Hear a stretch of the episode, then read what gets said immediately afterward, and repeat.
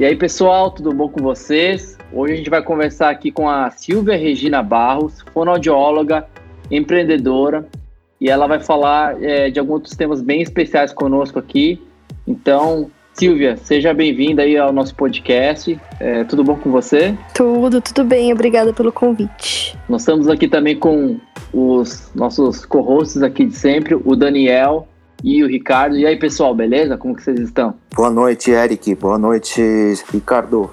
Boa noite, Silvia. Boa noite, pessoal. Bem-vinda, Silvia.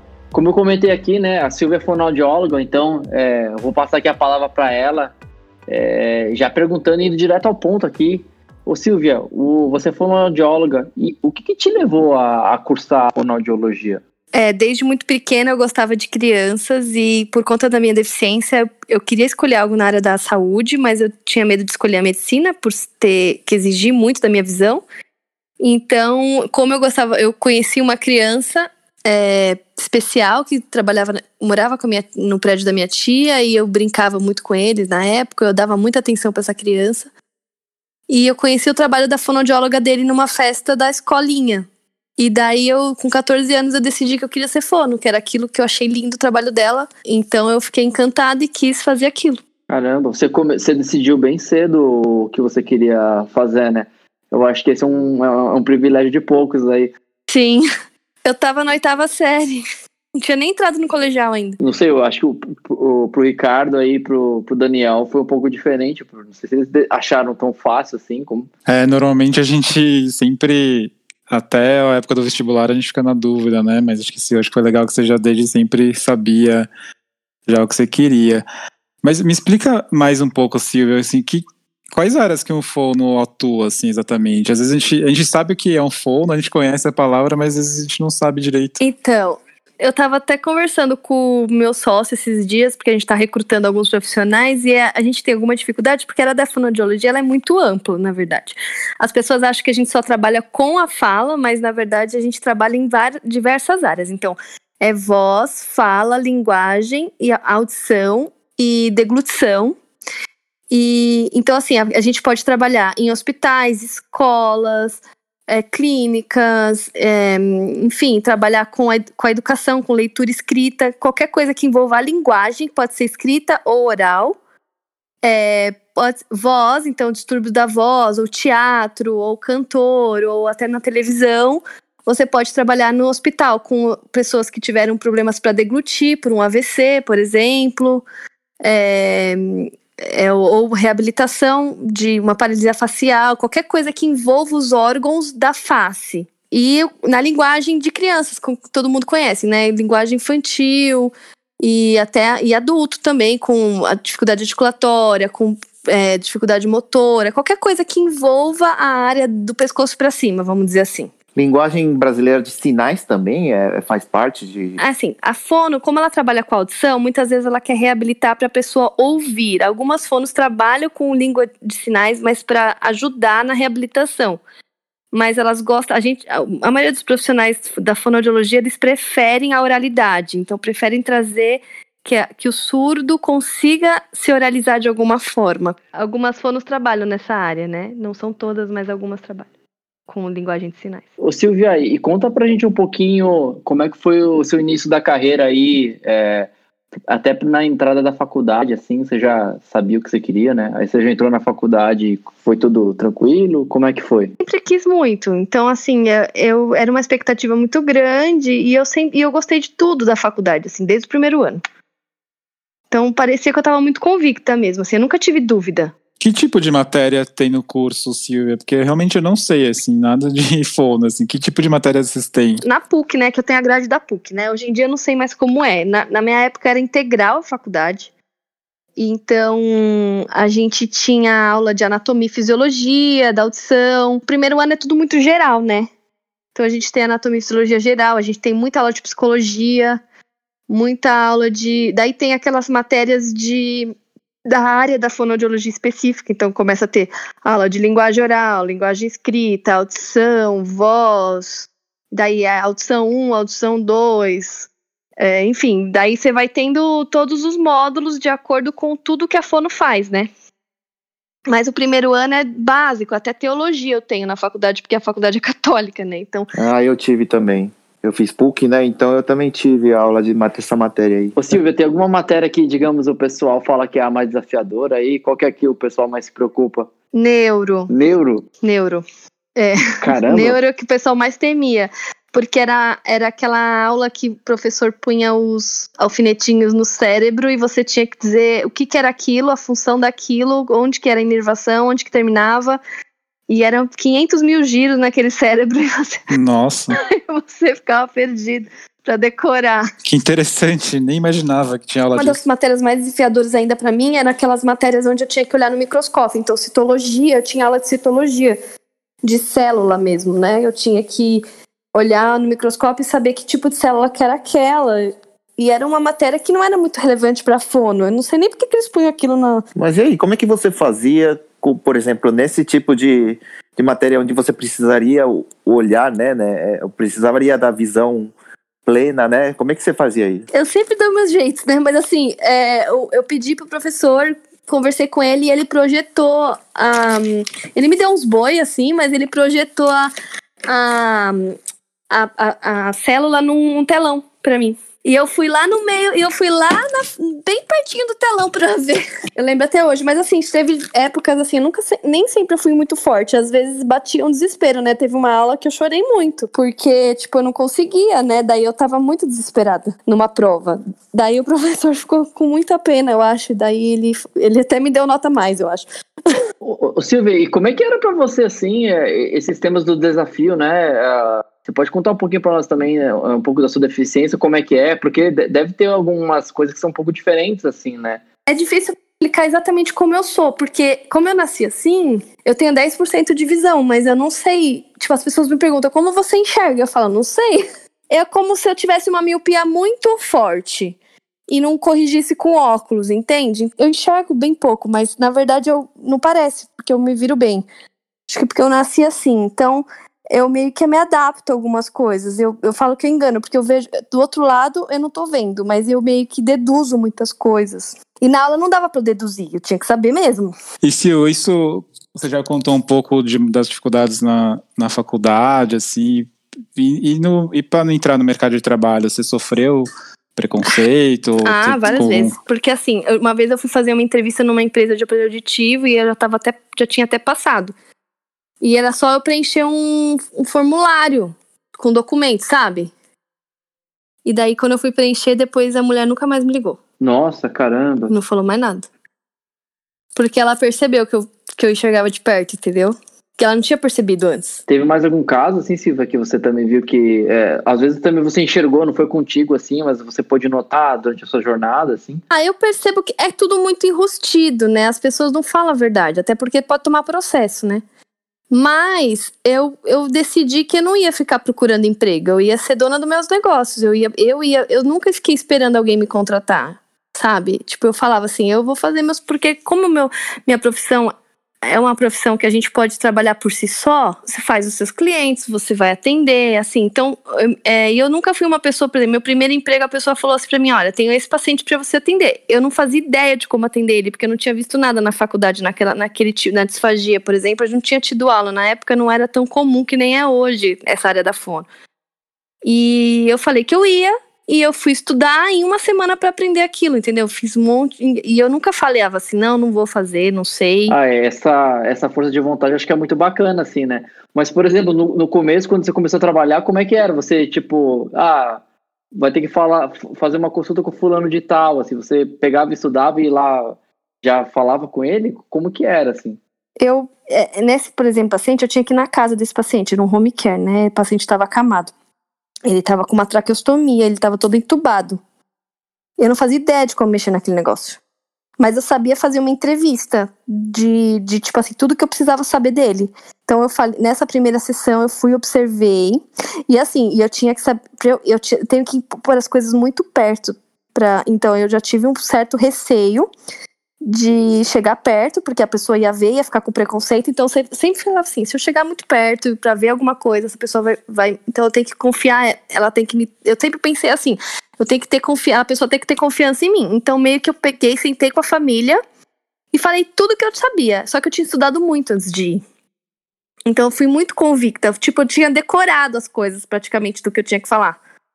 Então eu fiz uma anamnese muito detalhada, fiquei mais de uma hora com a família. E eles gostam disso, né? Quando você é acolhido, eu costumo brincar que a gente você não precisa ser um, o, o, você não precisa ser um mestre da coisa, mas se você sabe falar com a pessoa, se você faz um bom marketing, você convence e a pessoa vai acreditar no seu trabalho. Porque não adianta você ter 500 pós-graduação se você não sabe passar aquilo que você aprendeu, entendeu?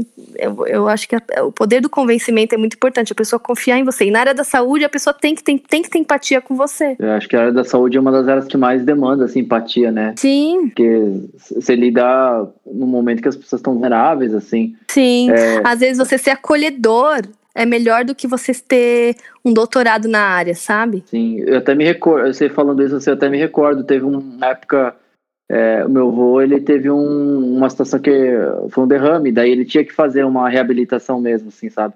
E foi bem difícil, e a pessoa tinha muita paciência com ele, então é, eu acho que isso deve fazer bastante diferença, assim. Sim, e daí eu fui estudar, depois que eu saí de lá, fiz supervisão, contratei uma fono para me dar aula essa semana toda, porque era uma vez por semana que eu atendia. Entendi. Então eu estudei muito e na semana seguinte eu ainda discuti o caso com o médico dele. Caramba, e você sempre trabalhou, uh, você saiu da faculdade assim e já foi direto abrir o seu próprio negócio ou teve alguma, alguma coisa aí no meio? Onde me punham para trabalhar, eu ia. São Paulo é grande, eu morava na Zona Sul, falavam: ah, vai trabalhar no hospital lá do, na Zona Leste, eu ia. Vai fazer um atendimento no meio da favela, eu ia. Vai, qualquer lugar que eu achava coisa para fazer, eu ia. Caramba, você é guerreira, hein? Não, não, não, não, tem tempo ruim mesmo. Não, não tem. Sério, não tinha tempo ruim. Até eu falo pro meu sócio assim, gente, essa geração é muito mimimi, tudo é longe, tudo é, é sábado, não pode trabalhar de sábado. Meu, eu trabalhava de sábado, trabalhava de domingo, trabalhava no hospital na Zona Leste, cheguei a fazer audiometria de madrugada, punha a cabine na. Punha a cabine no carro, levava minha mãe junto, porque eu não dirijo. Era de esses negócios de soro, sabe? Então era uma fábrica. Então eu tinha que fazer a audiometria no turno da noite. Então eu ficava de madrugada fazendo. É, e assim, eu, nu, eu nunca falei não vou, sabe? E daí eu batia mesmo nos lugares, falando assim, ó, uma vez eu vi uma clínica de otorrino lá do lado da minha casa, bati lá e falei assim, olha, doutor, eu tenho equipamento, tem audiômetro, imitanciômetro, tem uma cabine, queria montar o serviço de audiometria, você se interessa? E eu ia com a cara que lavada, assim, oferecer. E daí o otorrino falou, ai, que legal, não sei o quê. Só que não tinha nada, não tinha, não tinha, não tinha nenhum equipamento, era tudo mentira. É, eu acho que essa, essa, ousadia é importante mesmo, né? Falar muito, interagir bastante com as pessoas, né? O é, que, que você acha? Assim, você acha que isso com, conta bastante? É, essa cara de pau, assim, né? Eu acho que em qualquer área a gente tem que ter isso, assim, porque senão você não consegue tudo, você não consegue as coisas, você fica, você é só mais um. Eu falei, brinquei com a minha amiga, eu nunca enviei currículo.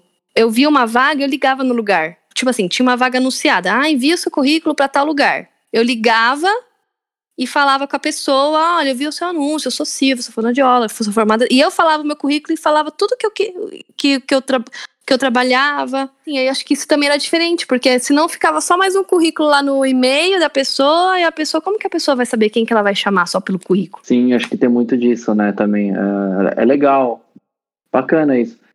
E, ô, Silvia, você tem é, alguma recomendação, assim, é, mais ligada, quando uma pessoa com que uma deficiência parecida contigo vai começa a trabalhar em relação aos direitos que ela pessoa tem, quando ela sofreu um preconceito, é, como que ela deve se, se portar, sabe? Porque eu acho que isso, assim, deve ser um, uma dor de mais pessoas, sabe? É muito difícil hoje, porque as vagas de deficiente... Hoje eu sou concursada numa vaga de deficiente, no funcionário público, além da clínica.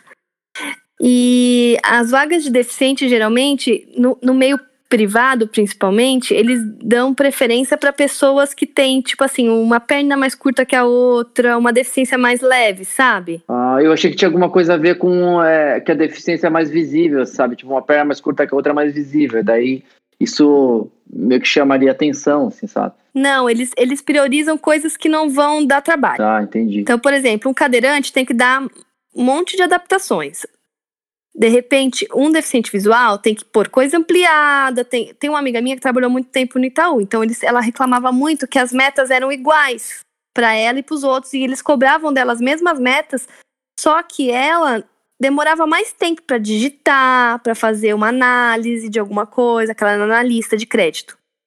Então ela, ela tem a mesma deficiência que eu.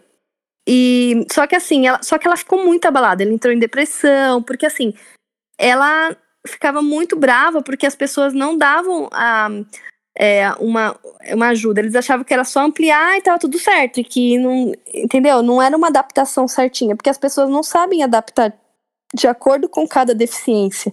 Porque cada deficiência é única. Eles meio que generalizam todas as deficiências num pacote só e acham que é só aquilo. Então, tipo assim, o deficiente visual sempre precisa das mesmas coisas. Então, meio que não, não fica uma coisa personalizada para cada pessoa, sabe? Eles não avaliam cada pessoa individualmente. Sim. É, eu acho que volta naquele ponto, né, Silvia, que você mencionou, é, da empatia, né? Que Sim. realmente é, você tem que ter uma preocupação é, maior com a individualidade da pessoa, né? É, e hoje em dia tudo é personalizado, qualquer tratamento tem que ser personalizado, qual- tudo é personalizado com cada pessoa. Até lá na clínica, tudo a gente usa- faz isso, até para fazer fechamento de valores, tudo a gente conversa, sabe? Então acho que tem que ser assim. Eu vejo pessoas que até têm uma deficiência que nem é visível, que elas poderiam se, se candidatar para uma vaga de deficiente, um PCD, E ficam com vergonha. e elas ou ficam com vergonha, elas falam assim: ah, não, porque se eu me candidatar como PCD, vão, é, vão me dar uma chance que. Ou vão ter preconceito, É, não é nem preconceito, elas acham que é, vão, vão, vão dar uma vaga pior, né? Não, que vão ajudar a pessoa no processo, entendeu? Elas querem ter o mérito não pela deficiência, mas pela, pela pessoa. Então as pessoas ficam com receio de falar que é deficiente. Então, Mas eu pensei, eu penso assim, toda deficiência a gente tem a sua dificuldade. É tudo uma questão da psicologia também, assim, de como foi criado. Então, às vezes, quando a pessoa ainda não se não superou essas coisas, também eles ficam mal, assim, de, de ter que fazer isso. Mas eu acho que eu usei isso na, na prefeitura, porque eu ia ficar horas tendo que estudar e gastar meu, meus olhinhos lá estudando horas, sendo que eu. E, e porque eu já sofri mil preconceitos para para passar no concurso, em, em processos seletivos, eu acho que eu me senti no direito de, de não, não me vejo menos lutadora do que outra, menos capaz do que outra pessoa, por isso, entendeu? Não me, não me importa nem um pouco. não, que legal. Não, e tá certo, tem que, você tem que levantar essa bandeira, né? Eu acho que se tem a oportunidade, né? Se pode, por que não, né? Acho que as pessoas. Mas também tem o outro lado do vitimismo também. Tem muitas pessoas que se vitimizam demais e, e, e começam a, a exigir demais também, às vezes, de adaptação. Se aproveitar da situação. Sim, tem muito isso também. Então, tem muita gente que faz isso que eu vejo. Então, acho que tem esses dois lados. Ah, tem de tudo, né? Ah, é? Não sabia. Porque as pessoas às vezes são muito revoltadas. Então, acho que tem que ter direito. Eu acho que é por causa disso que tem esse tema de você trazer uma certa personalização, sabe?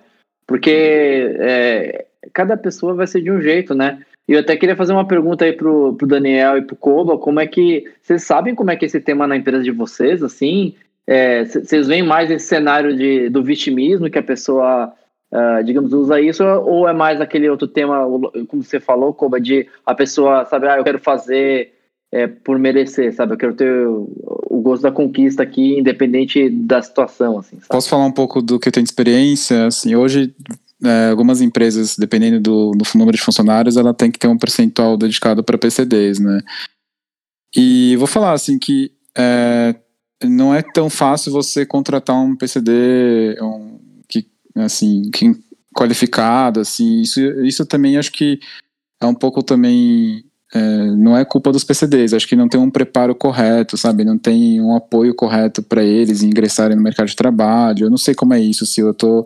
Eu, é o que eu sinto lá na, na, na minha, na, nossa, na minha empresa, tá? Eu acho que é, a gente tem várias vagas, por exemplo, a gente abriu várias vagas agora e era difícil, assim, mesmo indi tendo indicação, etc., é difícil. Então, E o que que chega pra você? Qual o tipo de deficiência que mais chega? ah, normalmente é alguma deficiência mais física de, ah, é, de, um- uma perna, de um braço, de uma coluna. É, acho, que, é- acho que é mais isso que você tinha comentado mesmo, né? Mas assim, eu já vi outro lado, eu já vi isso também, viu, Eric? Eu já vi um. A pessoa já era um diretor, por exemplo, ela, ela tinha uma deficiência e ela não queria, ela não queria entrar na cota assim de PCD. Ela falou, ela, achou que ia ser pior para a carreira dela, é, porque parecia que ia ser tipo, ah, estou, é, tipo, ela ia se Ganhando uma aproveitar. vaga porque É, eu tô então, e assim, e depois, ela- depois ela entendeu que não, que não tem nada a ver, assim. Então, por isso que eu perguntei do outro lado, porque eu vejo os dois lados, assim, sabe? Eu não sei se. Mas sabe que quando às vezes eu ia me candidatar, eu ficava com medo de falar pôr na vaga de PCD por medo de preconceito da empresa mesmo, do contratar. Uhum. Tipo, na- na- por exemplo, eu vou mandar um nacato, assim, se eu vou me candidatar é, PCD ou não. Eu sempre me candidatava como não. Se eu via uma vaga que era PCD, aí eu mandava específico. Mas se não, entendeu? Isso que você já é bem resolvida nisso, né? Mesmo assim, você fazia isso também. Eu né? fazia porque tem o preconceito do pessoal de fora. Uhum. Então, às vezes, Entendi, por de exemplo, quem tá uma, pessoa, contratando. é, uma pessoa vê, ah, vê o meu currículo, um monte de coisa. Ah, mas ela é PCT, deve ser. Porque, assim, na verdade, como você falou que tem pessoas que não são qualificadas, as pessoas já pensam, ah, deficiência, deve ter tido alguma dificuldade, não deve ter feito alguma coisa direito. Sei lá, as pessoas fantasiam, sabe? Mas aí, Silvia, uma pergunta que eu quero te fazer é: depois de tudo isso que você já viveu e que já você já passou, né, dessas experiências com o processo seletivo aqui, com os trabalhos onde você já fez entrevista e tudo mais, o que, que você falaria para o pessoal? É, por exemplo, ah, você vai se candidatar a uma vaga X. Ali você é, é, é melhor você se identificar como é- você é PCD ou não? Você faria tudo igual, faria diferente? O que, que você eu falaria acho para as que pessoas? eu me candidataria. Ó, eu, eu sou fonoaudióloga. É mais difícil pra mim, como fonoaudióloga, falar isso, porque na fonoaudiologia é difícil ter essas vagas, assim. Mas, por exemplo, se eu fosse na área do COBA, por exemplo, que tivesse uma vaga PCD, eu ia me candidatar na vaga. Se eu tivesse uma boa qualificação e que tivesse uma vaga pra PCD, eu me candidataria na vaga PCD normal. Mas eu também me candidataria nas outras, do mesmo jeito. Mas aí você informaria que você seria PCD ou não informaria? Uma coisa que eu acho muito importante é falar, é isso que eu ia falar. Eu sempre falei a verdade. Quando eu chegava nos lugares, tá? Então, por exemplo, eu falava do meu trabalho, até pros pais hoje, nos meus atendimentos dos pais, eu conto minha história pra eles. É até motivacional às vezes. E, e eu nunca falo, ah, eu, ó, se você veio chegar de pertinho é porque eu não enxergo, tá, tá, tá. eu falo a verdade. Então, eu aprendi isso desde a época que eu comecei a namorar, que era melhor eu falar a verdade do que eu ficar tentando fingir, entendeu? Porque uma hora eles vão descobrir. Não é que você tinha falado que teve já casos de é, sair na entrevista, você vai passando de fase e no final. Sim, nessa vez eu não falei nada. Foi acho que a minha primeira tentativa. Mas a gente vai, tipo, meio que prendendo, né? Talvez se eu tivesse falado, porque assim, as pessoas fantasiam. Se eu explico o que, que é a deficiência e como que eu, como que eu vivo pra pessoa e ela vê que não é nada demais, agora essa pessoa só vê eu, eu, eu pondo a cara no livro pra enxergar, vão achar, meu, essa menina não vê nada, da- entendeu? Entendi. Não, mas aí é, é- é bem complicado mesmo para algumas empresas. Só complementando o que o, que o Koba falou e que o Eric tinha perguntado. Na minha, na minha empresa também eu vi, não presenciei e tal, eu ouvi falar de um cadeirante aí que numa, numa situação, eu não sei se a situação era, era real ou era treinamento, é de, de incêndio, tá? Não sei se de repente teve alguma algum algum incidente real de, de incêndio mesmo, mas de qualquer forma era para evacuar o prédio. Aí a pessoa a pessoa era cadeirante e a pessoa se desesperou, ninguém ajudava ela. Não sei, parece que teve uma desorganização. Não sei se a, a, a pessoa que tinha que fazer esse papel de brigadista, orientar, levar essas pessoas com PCD, não tinha. Então, parece que a pessoa se desesperou e, e teve um incidente assim. Então, são essas, essas adaptações, essas uh, uh, preparações que, que a empresa também deveria pensar antes de você contratar. Sim, mas infelizmente as pessoas em geral, onde que na nossa vida é inclusiva? É muito difícil a gente ter lugares inclusivos. Então eu tenho, Exatamente. eu tenho um casal de amigos que ela, a, a minha amiga é deficiente visual e o marido é cadeirante. E, e eles para viajar mesmo já é o difícil, para achar hotel é difícil, para achar é, um lugar, um restaurante que seja adaptado. Tudo é uma maratona, sabe? Ô, Silvia, você acha que isso aqui é, é no Brasil, que é mais assim? Lá fora, você tem alguma fora é pior. ideia? É pior? Caramba, eu achava Uhum. que era melhor. Vocês já foram para Paris? Alguém já foi para Paris? Meu, é tudo. Você vai andar no metrô, é só escada. Tem lugar, tem estação que não tem elevador, que não tem nada, que as ruas são bem ruins de andar de. Nossa, eu tinha uma outra visão de Paris. Eu achava que Paris era bem acessível. Não sabia Não que sei, era o assim, Koba não. já foi. Koba, você reparou? Porque eu reparo bem nessas É. coisas quando eu vou.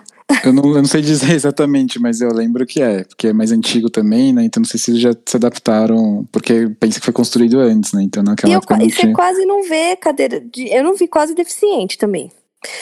É, Mas assim, mesmo nas atrações públicas, eu não via, tipo assim, por exemplo, fila preferencial, não existe isso daí no exterior. Esquece. É verdade, agora que você falou, eu parei pra pensar, eu não lembro de ter visto mesmo, assim, fila preferencial. Não tem. Nossa, interessante. Nunca parei pra reparar nisso. Não, a gente não para pra pensar, né? O Brasil é muito empático. Na verdade, ele, ele tem muitas leis pro deficiente que fora do país não tem. Até para crianças que eu trabalho, por exemplo, aqui a gente tem as leis que a gente consegue que o plano de saúde pague todos os serviços, tudo, tal, tal, tal. Quando você vai lá para fora, as crianças têm que pagar do bolso ou depender do governo, tipo assim, o plano de saúde não cobre terapia. É bem tenso, assim, é bem pior. Sei. Ô Silvia, o que, que é esse, esse, projeto que você trabalha agora? Que você falou que você tem é, o seu emprego que você é concursado e tem o seu projeto. É, é, é posto do projeto pessoal, é isso? É, na verdade eu montei uma assim, eu tenho uma, uma amiga muito querida que ela, eu atendo o filhinho dela com Down desde um ano e meio. Quando ele fez cinco anos, a gente descobriu que ele tinha autismo, que eu fiz o diagnóstico para ele. Ela me procurou depois de dois anos sem se ver, que ele que estava com características do autismo.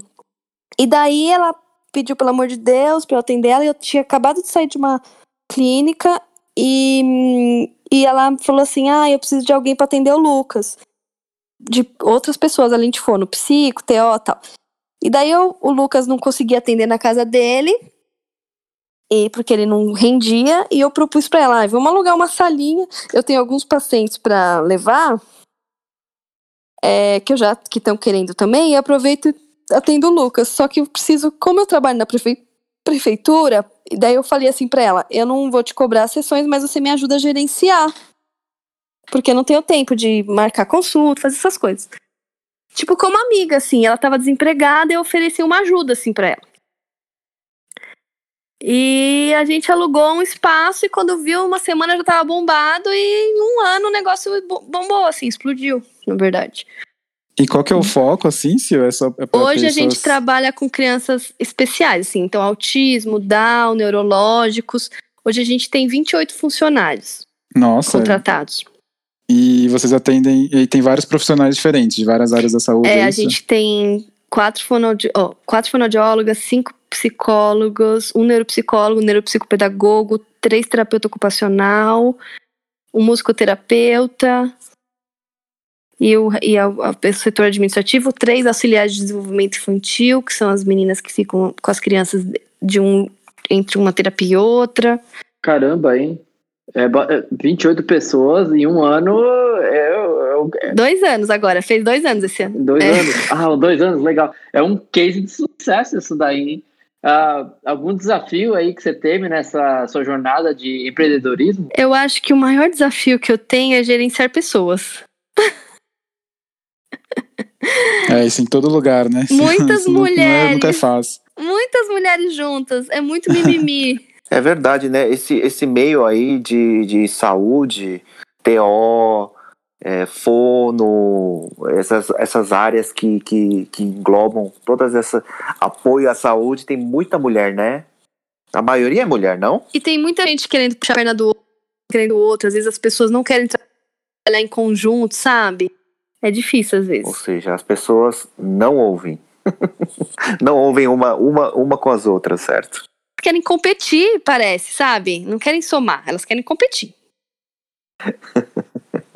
Entendi. E aí, o que, que, você faz, ô, Silvia, quando acontecem essas coisas? Eu assim, mando meu marido é... resolver, porque eu sou péssima nisso. seu marido também faz parte da empresa, então? É, Hoje ele tá é trabalhando comigo. É mesmo? Seu marido é fonoaudiólogo também?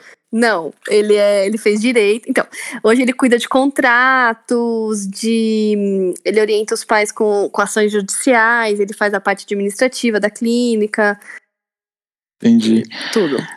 Silvia, conta umas histórias de sucesso aí, de crianças que você atende. Eu vejo, já vi alguns vídeos. É, eu vi um super legal esses dias que dá uma pessoa tocando violão e a, e a criança, ela não sei qual a deficiência dela, mas ela. Ela é autista.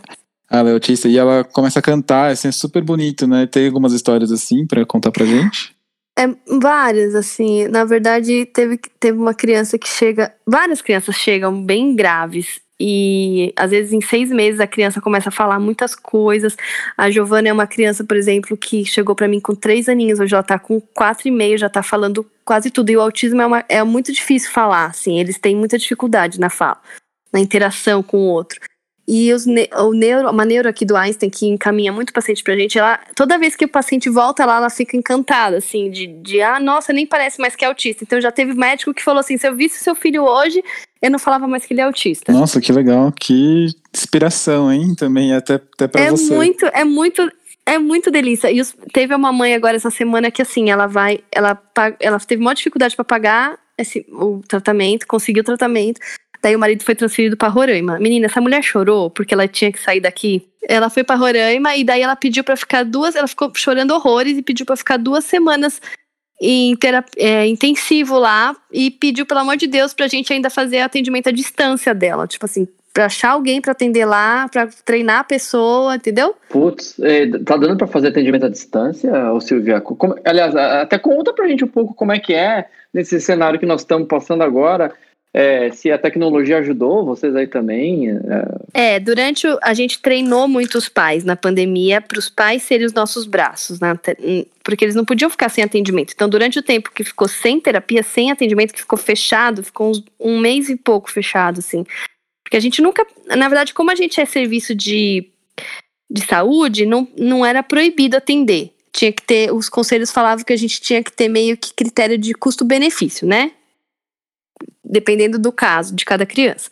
Então, os pais, a maioria dos pais preferiram ficar em casa, então a gente ficou com uma ou duas crianças que estavam muito graves, então ficou em terapia é, intensiva, e a gente ficou dando suporte aos pais de forma online, e eles mandavam vídeos, a gente treinava, corrigia, dava exercícios, então toda a gente fez cartilhas de, de, de treinamento para os pais em cada área então a gente teve que se reinventar também para ajudar e para não também não falir, né? Porque senão a gente é, nessa pandemia foi bem difícil, assim. Acho que da área da saúde a gente ainda conseguiu segurar. Então a gente teve redução de, de custo de funcionário, de carga horária, teve que fazer muitos ajustes.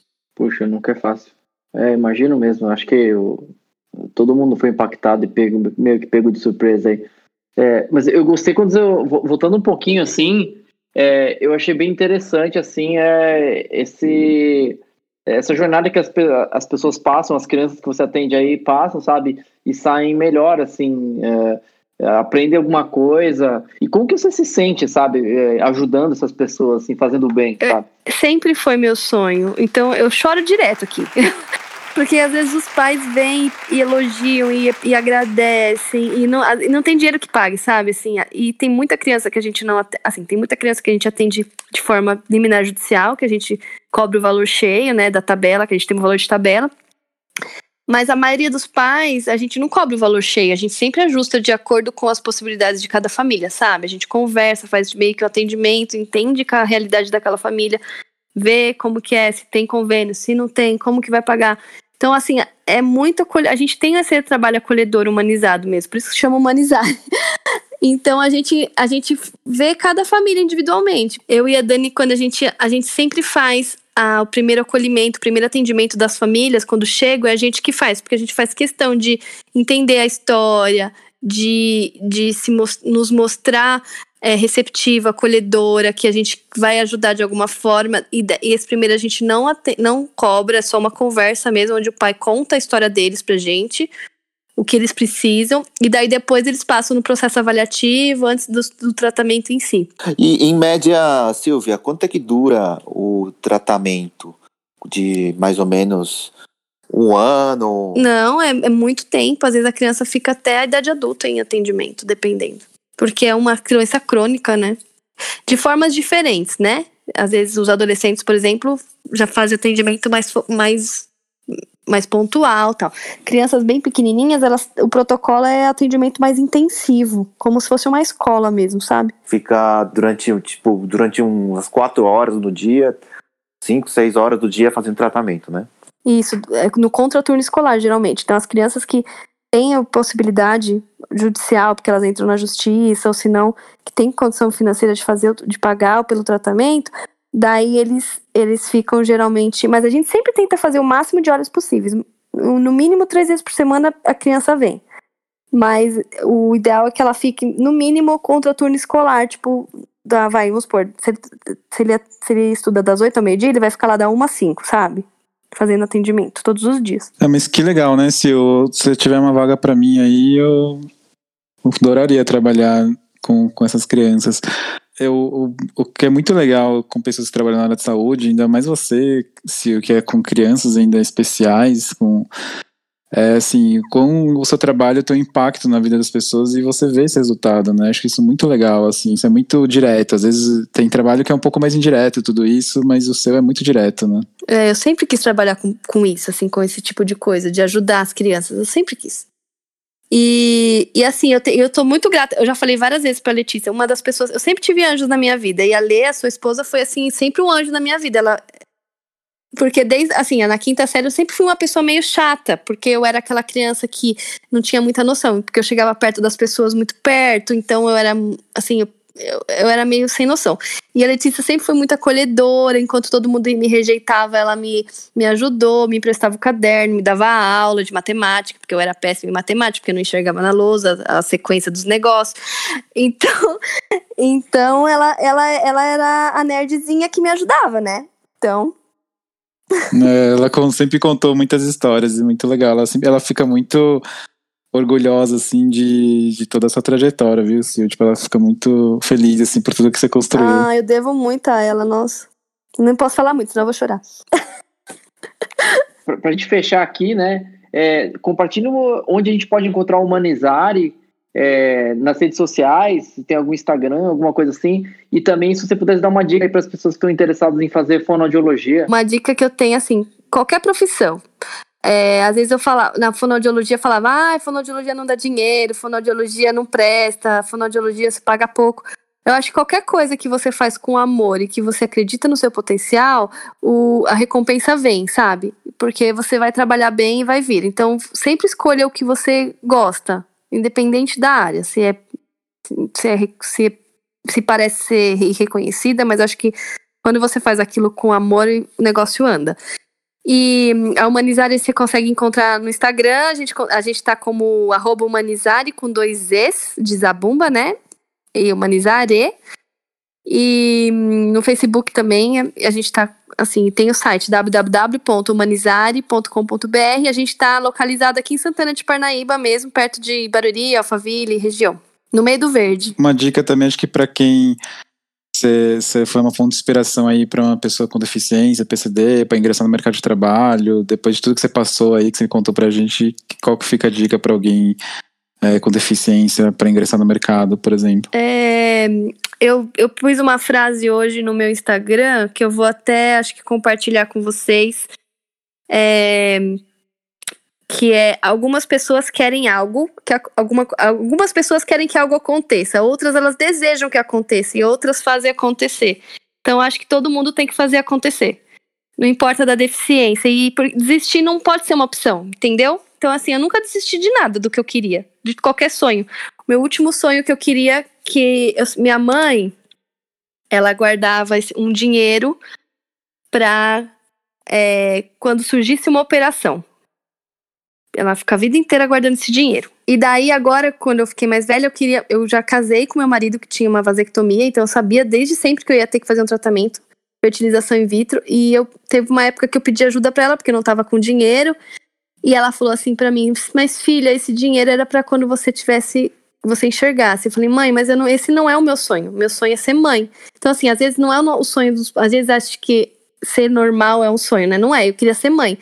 E ela me deu esse presente. E, e eu, meu último sonho era ser mãe. Eu falei: "Eu não vou desistir de ser mãe". Então eu tentei cinco vezes e eu ia tentar mil se fosse necessário, até conseguir. Então assim, eu não desisto do que eu quero, até conseguir.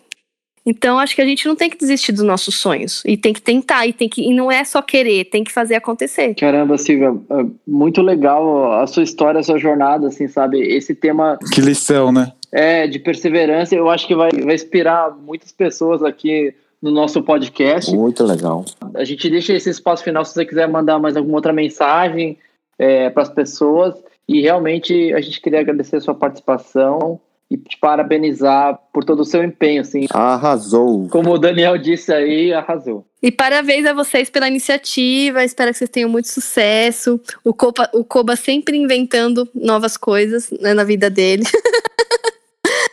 então tá sempre inovando. E a gente vai lá conhecer o Manizari também, prestigiar o Ah, trabalho. por favor. Seria um prazer. Quem é que mora aqui perto? É o Eric, É o não é? Eric, é. É, Então- agora, não mais, né? Porque eu moro no Rio Grande do Sul, mas assim, ah, eu achei bem interessante. Meus pais moram ainda aí. ah, Você mudou pro sul? Parnaíba. Tá Eu passando frio, então. Tô, tô, está, está frio. Mas obrigado, Sil. Muito bom, muito inspiradora essa história e muito legal, muito, muito orgulho de você Obrigada também. pelo convite, viu, gente? Obrigado, Silvia. Obrigado por compartilhar suas histórias aí. Espero que consiga ter sucesso aí na, na sua empreita- empreitada aí do, da clínica, né? Espero que consiga também inspirar muitas, muitos jovens aí que querem eh, seguir a, a sua carreira de, de fonoaudiologia também. Obrigada, viu? Valeu, Silvia Flor. Um beijo, tchau.